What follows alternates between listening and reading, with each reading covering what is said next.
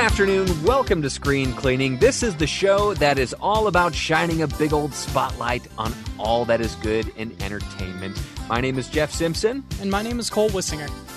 And we're here each and every week to give you the very best in entertainment news, to have entertainment discussions. And uh, we've got a great topic today, kind of an unusual one, a little off the beaten path, if you will. But uh, before we get to that, we do want to make sure to remind you that you can find all of our past episodes on the podcast. Just Google Screen Cleaning Podcast, or you can go to BYURadio.org and look up Screen Cleaning. We have tons and tons of shows that you can download anywhere you are and enjoy. Tons and tons. I think by last count, last week when I tried to count, it was over a 100. All right. Go us. and, you know, coronavirus or no, that's not going to stop us from continuing to put out content. And uh, we hope that you enjoy it. And some of the great news that we want to share with you today, I think, is really going to mainly make Cole Wissinger happy. And why is that, Cole? Ooh, so I mean, what do we want to talk? I I know what I want to talk about first. It is very clear, and it's it's mainly a chance to get to use this sound one more time. Look, it's a bird. It's a plane. Yeah, it's this week in DC News. They will be hashtag releasing the Snyder Cut of Justice League. Whoa. That was this week in DC News. Now, for the uninitiated, what what does that mean? The the Zack Snyder cut. Oh man. Uh, do you have about an hour to sit down and hear the story of the? Of we have the, we have a couple minutes. the cut that never was, or kind of was, and now will be. So, Justice League the movie came out in 2018, 17. Um, and during the course of making it, Zack Snyder, the kind of Helmer of the DCEU, director of Man of Steel, Batman v Superman, and the first part of Justice League, he had a vision, uh, but unfortunately, a family tragedy pulled him away from finishing the film. Joss Whedon, uh, an expert from the Marvel side of movies and an expert in also making a ton of money at the box office and making crowd pleasing movies, came in to reshoot a lot of the movie and what what we got in theaters was this mishmash of tones between the dark, serious pull of the DC side of things that Zack Snyder had established for all of the movies in that universe up until that point, and then wacky fun times with Joss Whedon and the Flash making jokes and a CGI'd mustache to start off the film uh, on like a cell phone cam thing with Superman, and it, it was just a mess of a movie. And so uh, the rabid DC fans of the other movies went to social media to ask for a Snyder cut, the the cut that Zack Snyder wanted, uh, undiluted by all the extra Joss Whedon stuff. And anyone that knows anything about movie making knows that that doesn't really exist, right? He did have an idea, but if he didn't make the movie, then we didn't get that movie, right? It's it's not just sitting somewhere on a shelf that they decided to go with the mishmash version. But now HBO Max, who is a new streaming platform as of next week, and the owners of DC and, and kind of the owners of AT and T and Turner and, and, they have their fingers in a lot of different pies, but they're the owners of DC and those DC movies. They have cleared a twenty million dollar version where Zack Snyder gets to sit down and finish his cut of that movie. The internet has won, chaos has won, and we will be getting a different Justice League coming out what, four or five years after the actual movie. Wow. What you just heard, ladies and gentlemen, is the Cole Wissinger cut of that conversation. I thought I only wanted a couple minutes, Cole. Oh, I I could have gone on a little bit longer. That was me being brief. Uh, this All has right. been a, a social media tear and, upstorm through everything. Uh, the the entire concept of the DCEU, whether Zack Snyder knows what he's doing with any of those characters, it's a hundred different conversations rolled into one. Okay. Well, maybe we'll get alternate cuts if Star Wars fans have their way. Maybe we'll get alternate cuts of some of these uh, latest Star Wars movies that we've gotten that have had very mixed reactions. That's putting it uh, kindly, Jeff, as you often do. Anyway, and we're going to be able to see the Snyder Cut on. It will be coming to HBO Max in 2021. So give them a year to put it all together, right? Uh, and then subscribers to that new streaming service. The streaming wars are continuing. Like I said, HBO Max is coming to a home near you next week. It's it's soon. And, you know, in lieu of a free trial, everybody's always looking for that free trial, whether it's a, a week long or a, a, month long. And some of them are even doing three months long. But um, you still, I take it you still have your Quibi. That's what that was a reference to. Yeah, sure. so, in lieu of the free trial, they're actually instead doing a limited time offer where you get $3 off the price, right? It's normally going to be $15 a month but if you act now, we'll sell it to you for $12 a month for at least the first year, I believe. Yeah, it locks in the price, but you do have to act within the next couple of days here. This is if you order it before the May 27th actual launch date. Okay. Now, I, I understand you also want to talk about a show with which I'm not very familiar. That's uh, that's on Netflix now. Wait, you're not familiar with it? So the biggest news on my social media feed, other than hashtag releasing the Snyder Cut, has been that Avatar: The Last Airbender, the television show, not the movie, has come to Netflix, and all of the people of my generation are now going back and re falling in love with one of the greatest cartoons. It's not a kids' show, it is just a good show that happens to be animated and was on Nickelodeon. Avatar The Last Airbender is on Netflix. Oh my goodness. Yeah, I'm only slightly familiar with the M Night Shyamalan directed movie, which I did not see, but I've heard I've heard things. I've heard things about it. Cole. Good things. All good things about the TV show. It, it was a fantastic feat.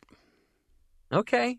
Well, let's talk about some news that I am super excited about. Okay. And uh, gosh, I hope it rings true. I hope uh, I hope they don't back down. But you know, there's only so much that they can control. And what I mean by they is Christopher Nolan and company, uh, really the production companies and the movie theaters, are gonna uh, hopefully be showing us Tenet still on July 17th. And we just got a taste of a second trailer. Well, really, there was the teaser, which showed you a couple of images, and that came out like a year ago.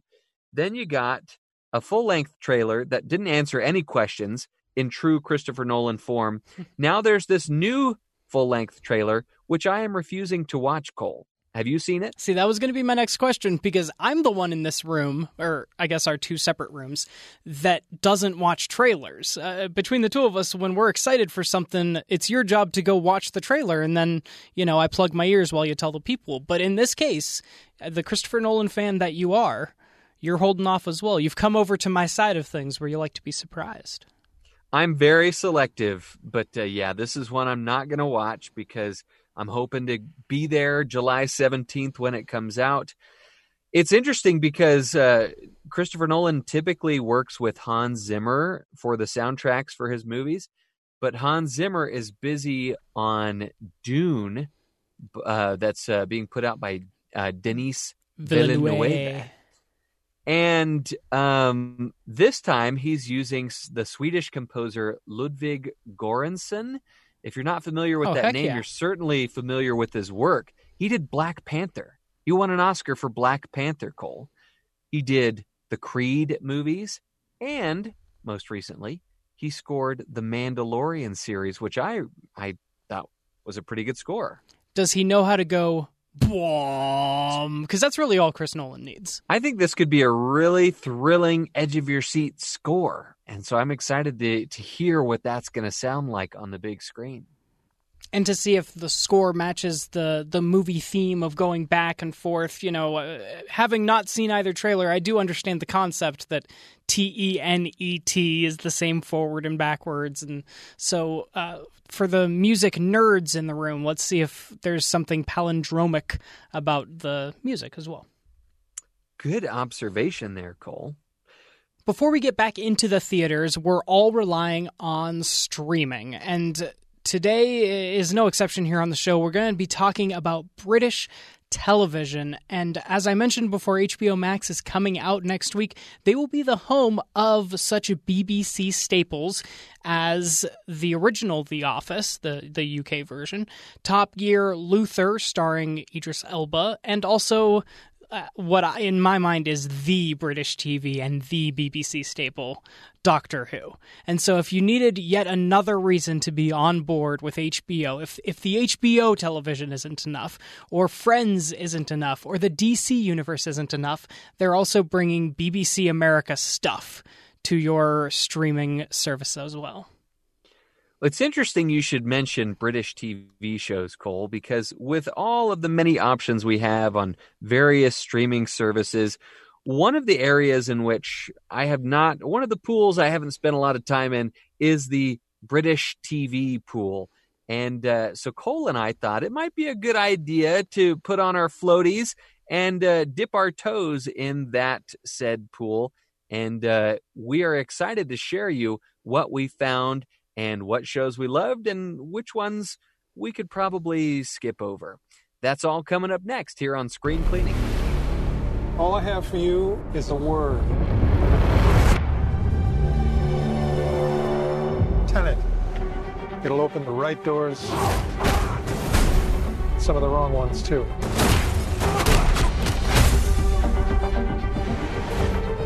Use it carefully.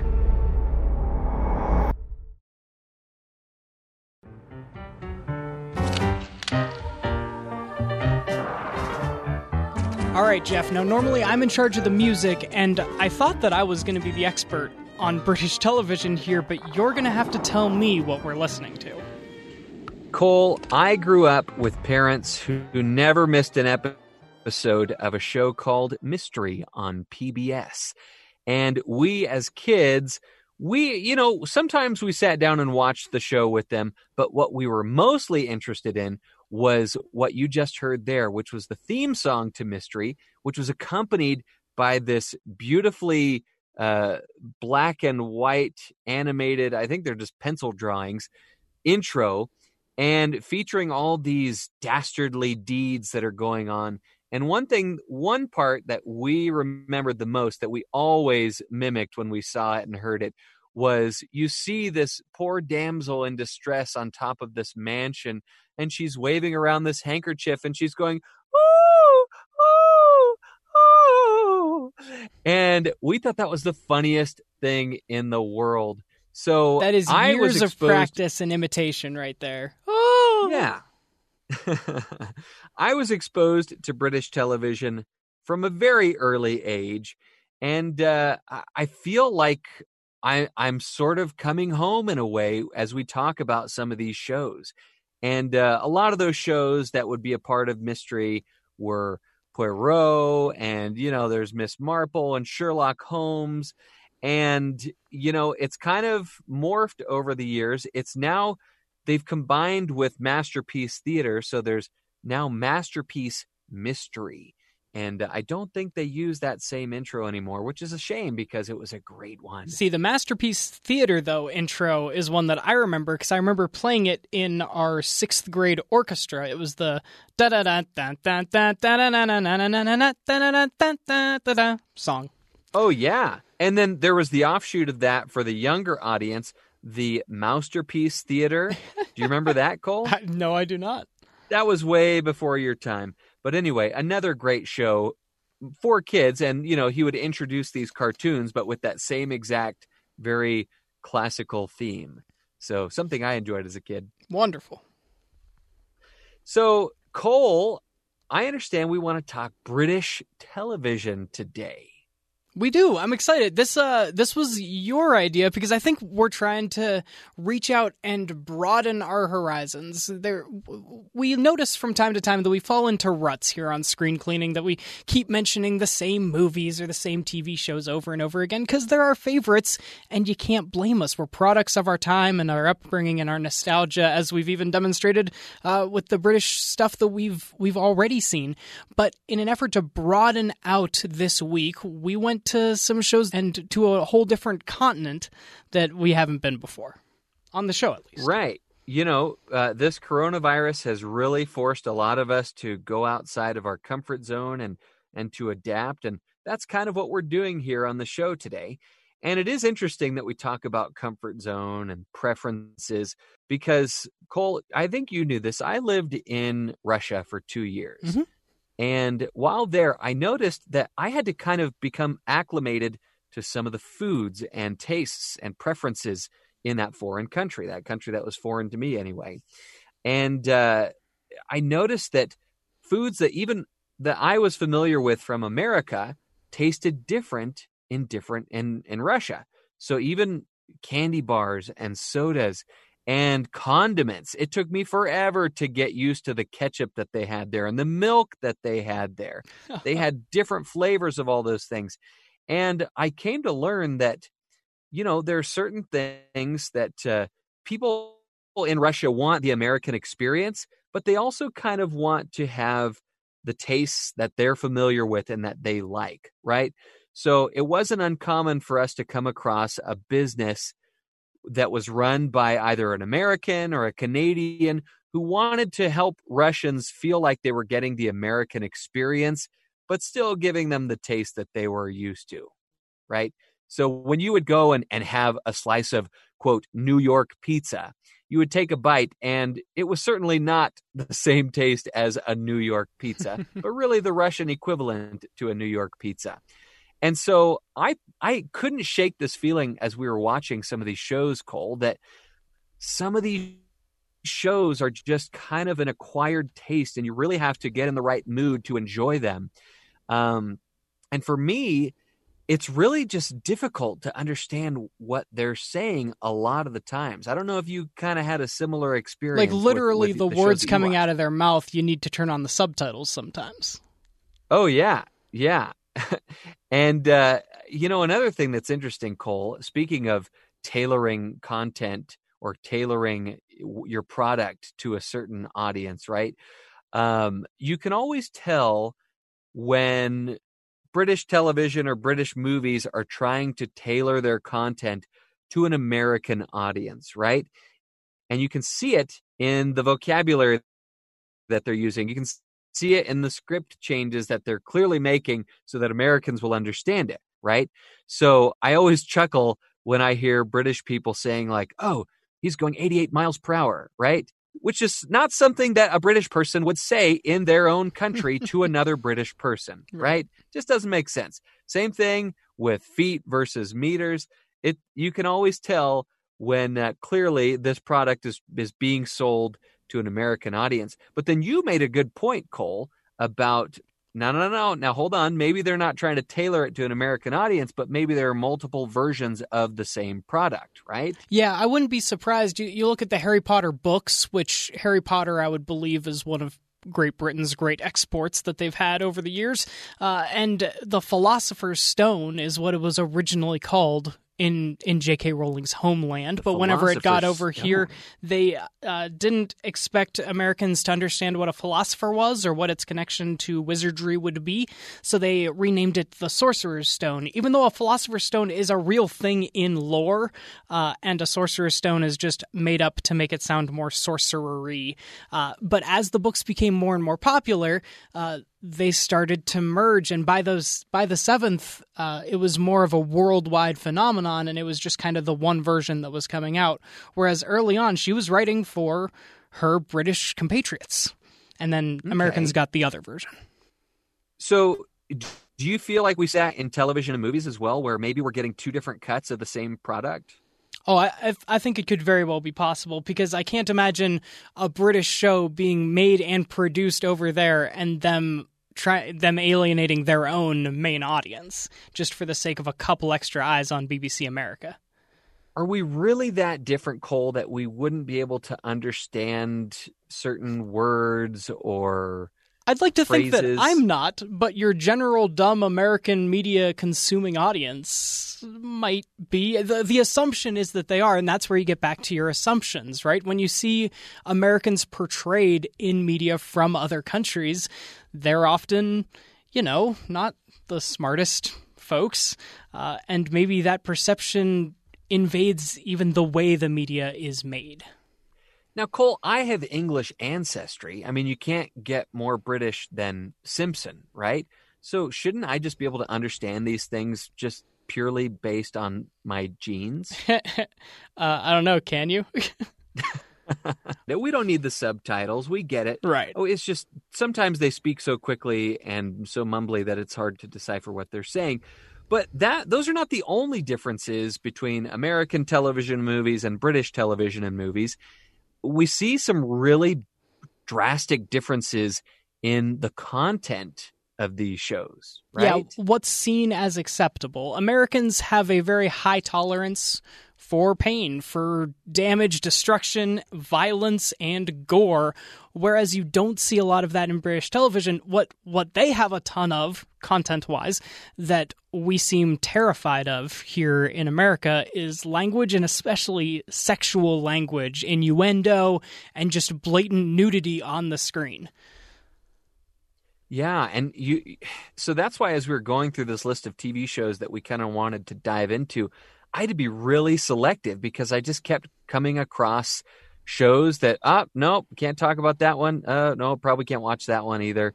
And even you know even going back several decades you have to be careful in a way because you know there's nothing more universal speaking of british entertainment in my mind as far as comedy goes there's nothing more universally funny than mr bean right? Physical comedy. Character. It knows no yeah. language. It's just funny. And right, the character himself does not really utter anything intelligible. So he's kind of like the minions. I, I hate to even compare the two, but uh, some a character that can be understood no matter where you are, and he's funny. However, I thought you know, and I own every episode of Mr. Bean, and you can stream Mr. Bean as well. But uh, I tried to show my kids one or two episodes of this, and I think within a couple of episodes, you see Mr. Bean completely nude from behind, and I'm I'm covering my kids' eyes, and I can't believe what I'm seeing. And this was decades ago. This is you know me as a a little boy, Cole. This is when this show came out, and yet that was something that they could get away with way back then. And the language goes that way too. There's a very British story in a movie that won an Academy Award a few years back in 2010 called The King's Speech, which its rating in the UK is basically the equivalent of our PG 13. But because of the string of sexual expletives that he puts together and, you know, preparing for one of the speeches, it gets an R over here in America because you can't have more than one four letter swear word in an American right. movie. And I understand that there are certain words that they use that really don't mean all that much. You know, they don't probably don't even consider it that much of a swear word. But to us, it's shocking, right? Mm-hmm. And uh, the same could probably be said uh, for our vocabulary. You know, some of the words that we choose to utter they it could be kind of shocking to them. And but uh, yeah, these yeah, cultural I, differences are just fun to see. And to bring it full circle, you have fond memories of going to a different country during your formative years. And right now, I have a really really good friend that I leaned on for some recommendations, who is living here in America that grew up in the UK. She grew up in England, and uh, when I was trying to branch out of what my comfortable zone was, I, am very familiar with British sci fi and with their murder mystery programs, but she gave me a lot of uh, recommendations that I'm going to be able to mention here later on that I went and watched that were different from what I was used to, and I'm very grateful. And, and I just appreciate, yeah, someone that's willing to go to another country and and have that culture shock. Cole, today on the show, we're going to be talking about some British British TV shows, and uh, another interesting difference between American TV shows and British TV shows is you don't have seasons on British TV. You have series. Series, yep. These limited series, right? And uh, Cole and I are excited to have that conversation, though, and to share where you can find some of these British TV shows when we return here on Screen Cleaning.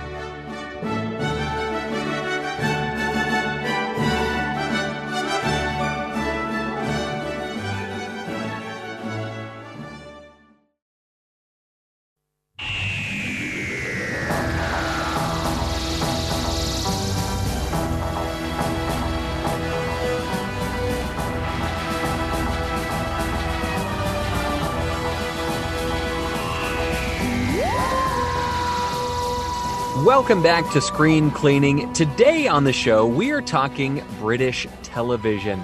And uh, just as we mentioned earlier, British television can be an acquired taste, whereas there are also examples of British television that are so universal in their appeal that uh, you just can't help but love them, like Mr. Bean and Monty Python. But we're not going to talk about those two shows today because we're going to talk about shows that maybe we were a little unfamiliar with before we started on this mission. And uh, we also wanted to help you find out where you can find these shows. We tried to stick with shows that we could get with some of our basic streaming channels. And uh, we even had to uh, look or think outside the box a little bit on where we get some of this content. So, Cole, where do we want to start? Well, uh, you mentioned things that we weren't familiar with. If there's one thing I was the most familiar with before starting this, and if my brain goes to one place when it's a British television, it's that theme song we came into, and it is Doctor Who. It seems like I've brought up the VHS tapes that are hidden away in the corner of my parents' bedroom uh, an enormous times over the past month here on Screen Cleaning. When we talked about sci fi TV, I talked about Babylon 5, Battlestar Galactica, the original Star Trek. Doctor Who is one of those long running shows, and especially the early ones before its big revival and before it got really, really popular here in the States. My parents still have. Uh, a lot of tapes, especially from the fourth Doctor, Tom Baker. He was the one with the very long scarf uh, that was parodied on shows like The Simpsons and was kind of people's go to touch point with Doctor Who before its revival with Christopher Eccleston and David Tennant and Matt Smith. Doctor Who is really my starting point. Everything can branch out there. We can get more obscure after that, but I, I had to start with that. You know, I will kind of start with some of the more well known British TV series as well. But, you know, we mentioned Mr. Bean and another show that was really huge for Rowan Atkinson was The Black Adder, right? And uh, it's the story that's kind of told throughout time. And he starts off as this kind of this bumbling idiot. Uh, what that's kind of a stretch for Ro- Rowan Atkinson, don't you think? And uh, he ends up killing uh, King Richard III by beheading him because he thinks King Richard is stealing his horse. So he's got to try to cover that up. And uh, there's another show, you know, we talked about Monty Python's Flying Circus, but another show starring John Cleese that is really kind of considered to be the gold standard in British sitcoms is a show called Fawlty Towers.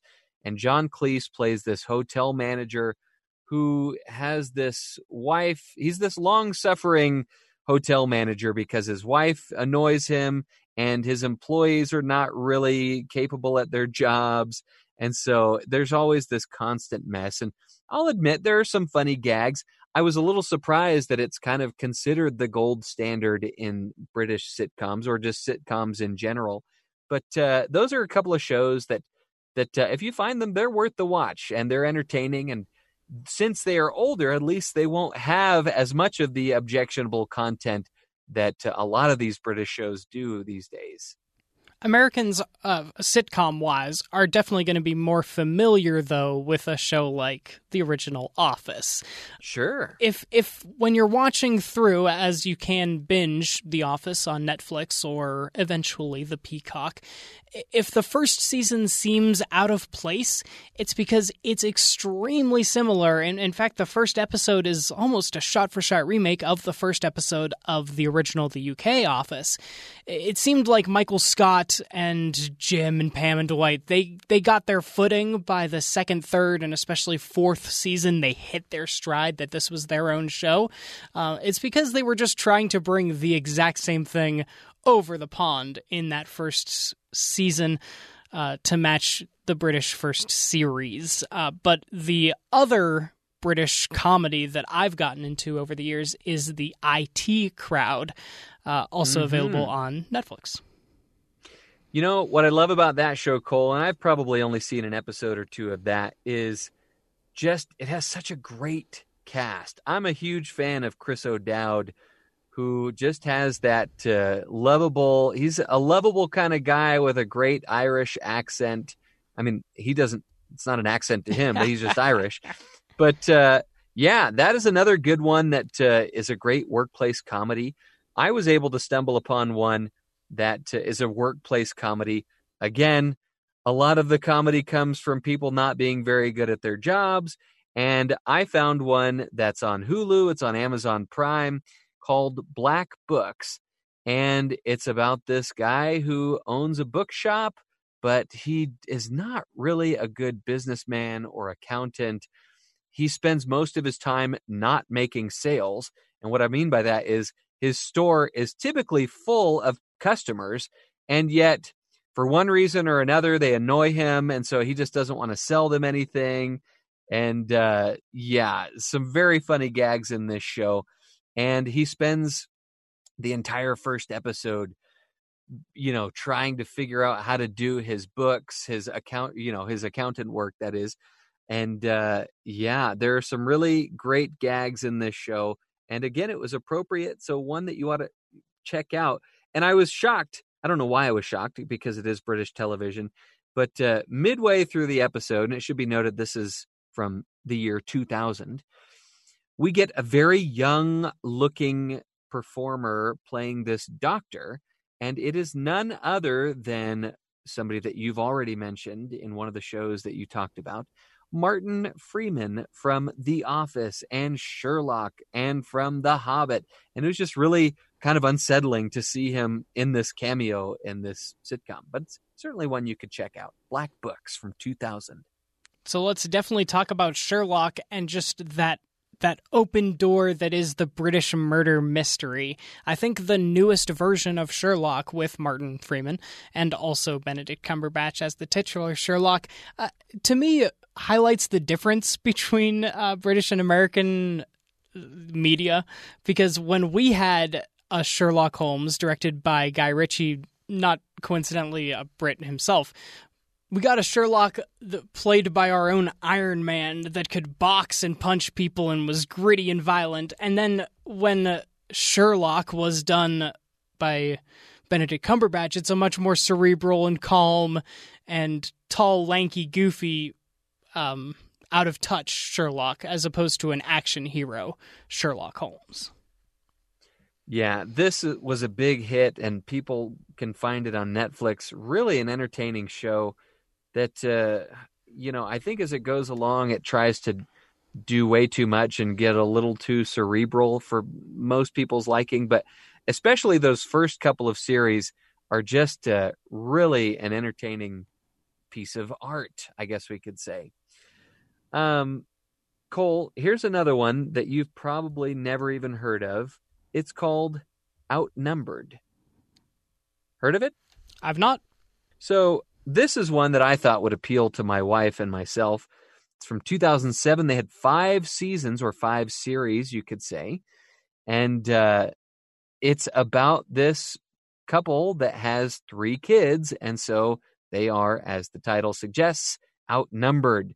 And uh, it's it's really kind of a funny, sweet show about this couple that is trying to be the best parents they can possibly be. And in this first episode of the first series, one of the things that they're struggling with, especially with one of their kids, is being honest. And so you have both parents individually trying to encourage their kid to be honest. And yet, throughout the episode, they both have a series of lies that they're trying to cover up right? And it's that idea is so funny to me as a parent because some of the things that annoy me about my kids are not their fault. It's really my fault. So some of the things that I that I dislike about myself or that annoy me about myself are the things that that uh, I get frustrated with with my kids. My kids are great, but they're just doing what I'm what they see me doing and that's what can be frustrating, right? And so that's what you get in this first episode and uh, there were some really good belly laughs in that first episode, to be sure. Outnumbered from 2007. You can find it on Hulu, you can find it on Amazon Prime. Heading away from the scripted shows for just a moment, there's a subset of British television that's the reality, for lack of a better word. Uh, my favorite late night talk show is actually the Graham Norton show. When I see clips of that pop up on YouTube, I I appreciate his style of interview and that couch that they all sit on a little bit more than our normal American uh, late late show or tonight shows. Uh, but the real british one that i watched a ton of this week available on netflix is the great british baking show as it's known here in america or the great british bake off where they get a bunch of amateur chefs into their white tent and on your mark get set bake and they they have challenges just like any other cooking show that I love watching but the the twist that they're just normal people that like baking as opposed to five star chefs in some New York establishment that I've never been to makes it funny and makes it so you can root for them so much easier. I've heard of that show, Cole, and I understand it's kind of the phenomenon here in the states. And uh, I I think that's great. I think when there are shows that come over from overseas that are just a big hit here in the states, I think that's great. Um, I personally don't get it. I think I probably saw about 10 or 15 minutes of one episode and I think I got the gist of it. Well, have you watched but Chopped or or Iron Chef America or do you watch anything on the Food Network cuz it's the same stuff, just British nah. baked goods nah. as opposed to three-course meals my kids every once in a while i'll walk in on my kids watching nailed it on netflix which is pretty much the same show with these amateur chefs. It's also not british but uh, anyway um, the next show i wanted to talk about cole is one i was super excited about because mainly because of the lead of this show. It's an actress named ashley jensen and really my only exposure to ashley jensen was on a television show, a television series called Extras, which was a show by Ricky Gervais. And he's this aspiring actor, hence Extras. He and his friend, played by Ashley Jensen, are both these extras in movies. And so they have a lot of exposure to some really famous actors throughout the course of this series. And I did watch the entire series.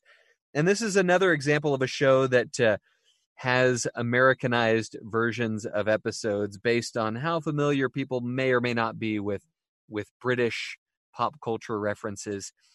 But uh, what you get here, really, Cole, is ve- again very uncomfortable comedy, just like he did with The Office and Stephen Merchant plays his really really inept agent.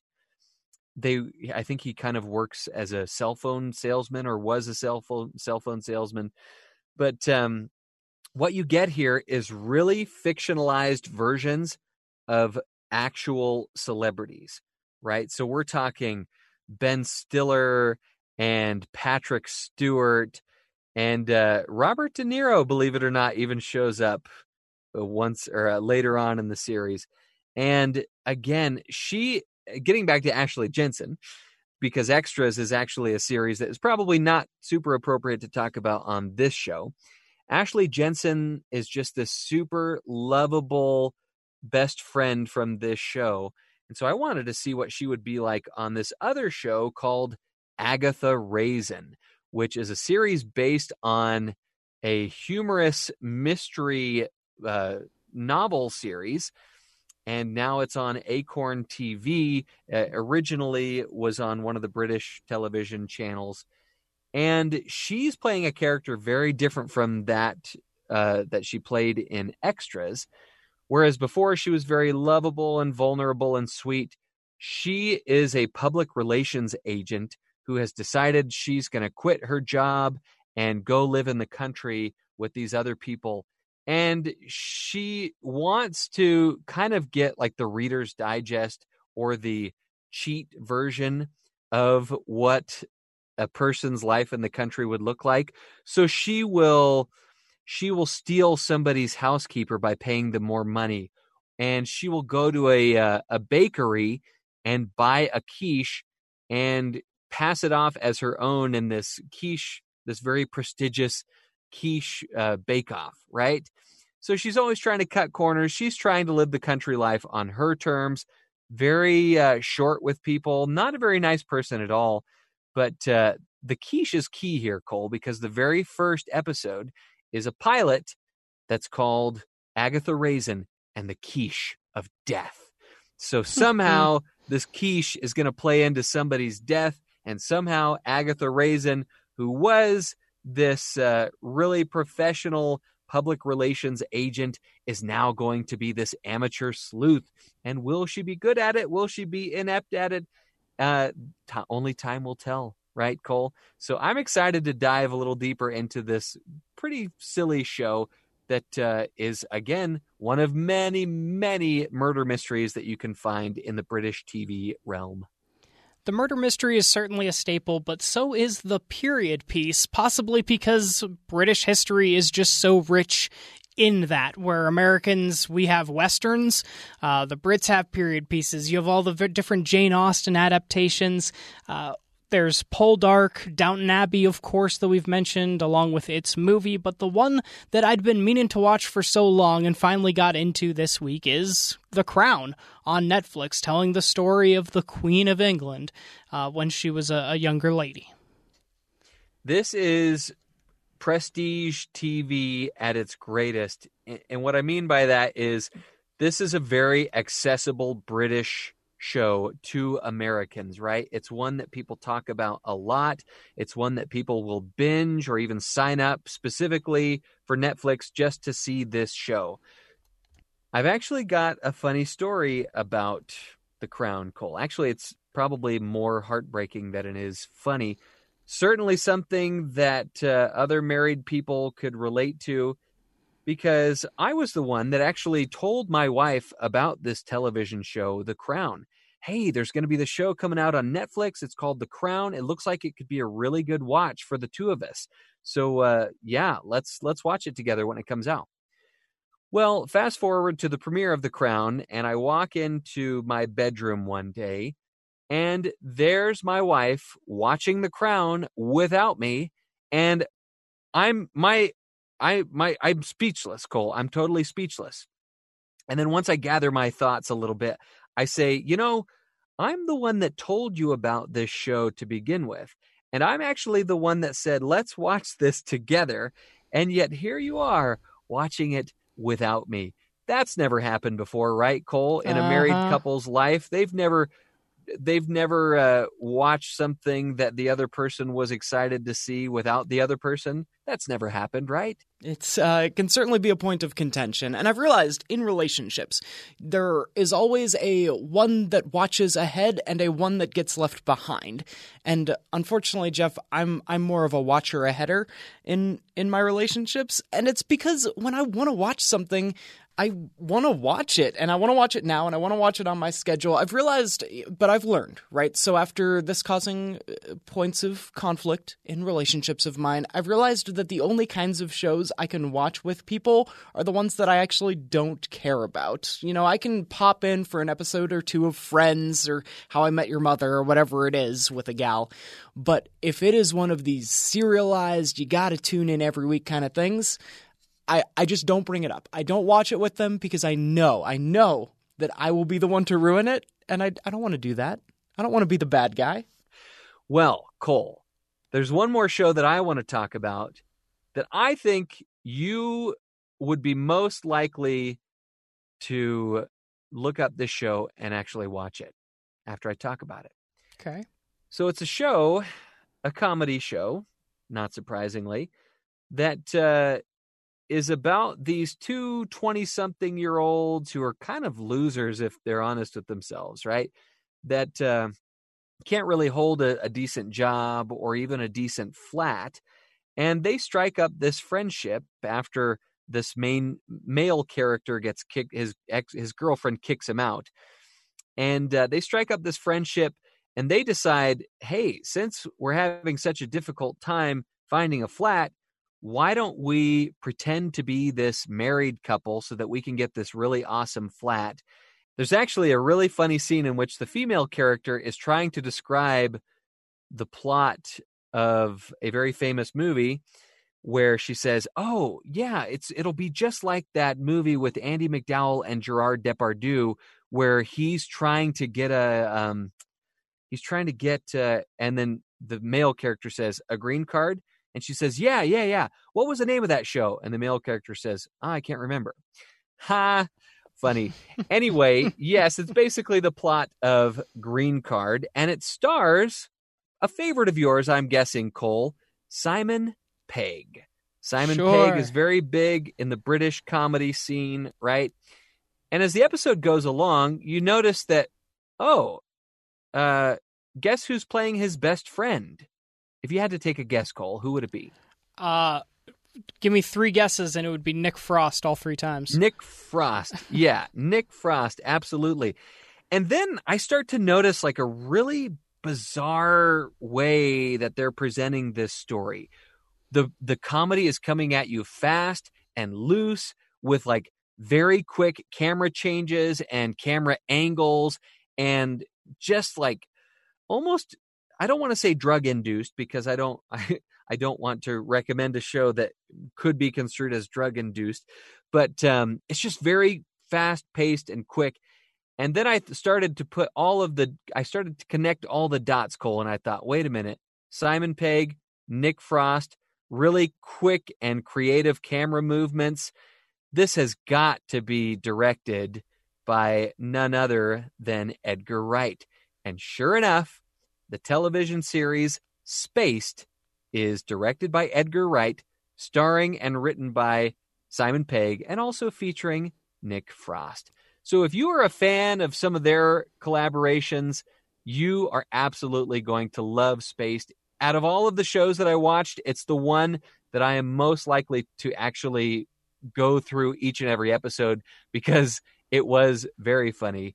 And if you like Edgar Wright's style, then it's going to be right up your alley, Cole. That that is the one out of all of the ones you've mentioned today that I actually had heard of before. Oh, I, I want to bring it right around for my last little recommendation. I started talking about Doctor Who, and I want to mention just the other weird sci fi shows that are off the beaten path from the UK. Uh, that would be a show like Misfits, which is a hilarious look at what if superpowers were just given across the, the country very randomly in a weird freak lightning storm, including to all five of these juvenile delinquents that were just busy serving their time, trying to clean up, you know, doing their, their community service. Uh, and all of a sudden they have superpowers and they have to interact with all these other just entirely random people that also gained the weirdest superpowers you can imagine.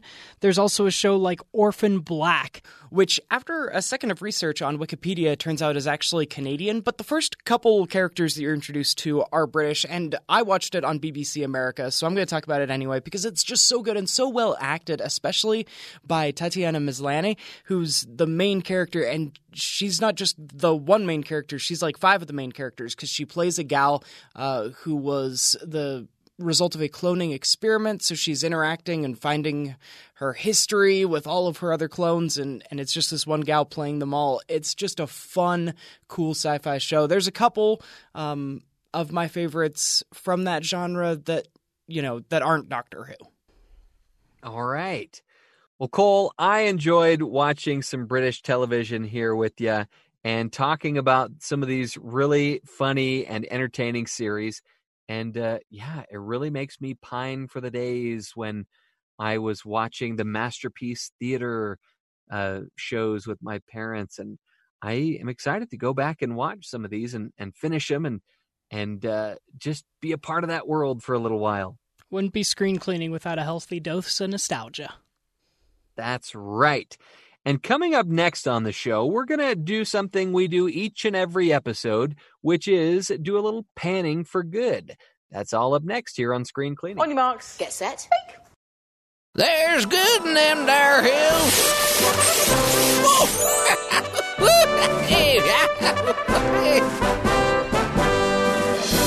Cole, one of the pieces of news that you shared previously on an episode of Screen Cleaning was the fact that John Krasinski, from his very own home, was sharing some good news. And that's actually what it's called some good news. And this has been a big hit and has just put smiles on the faces of millions of people. And the good news, or the panning for good that we want to talk about here today, is that John Krasinski has actually struck a deal with Viacom CBS for the Some Good News format to be expanded. And John Krasinski came out and said, I could not be more excited and proud to be partnering with CBS Viacom to be able to bring some good news to so many more people. From the first episode, our goal was to create a new show dedicated entirely to good news. Never did I expect to be joining the ranks of such a historic news organization as CBS. So, if you're wondering if John Krasinski is going to continue to be a part of this, I'm sure he will in some way, shape, or form. He will be a producer on it, but unfortunately, John Krasinski will not continue on as the host of the television version of Some Good News. But we, they are promising us that he will have a recurring on air presence. Okay. So this is exciting. This is some good news to come out of some good news, Cole. And, uh, you know, aside from the financial aspect of this, it's great that we're going to have another outlet to find good news that we can focus on and kind of tune out some of the other stuff that is just rampant in the news, right? So good for you, John Krasinski, and thank you for bringing us some good news in this time when we really need some, right, Cole? It is. That's going to do it for this episode of Screen Cleaning. We are here each and every Saturday at 6 p.m. Eastern, 3 p.m. Pacific to give you the very best in entertainment. And you can also Google our podcast, Google Screen Cleaning Podcast. You can go and download hundreds of other episodes that we've produced previously. And uh, we are here, and we will continue to be here as long as we need to in quarantine. But we can't wait to get back into the studio to give you the very best in entertainment. I'm Jeff Simpson. And I'm Cole Wissinger. We'll see you next week.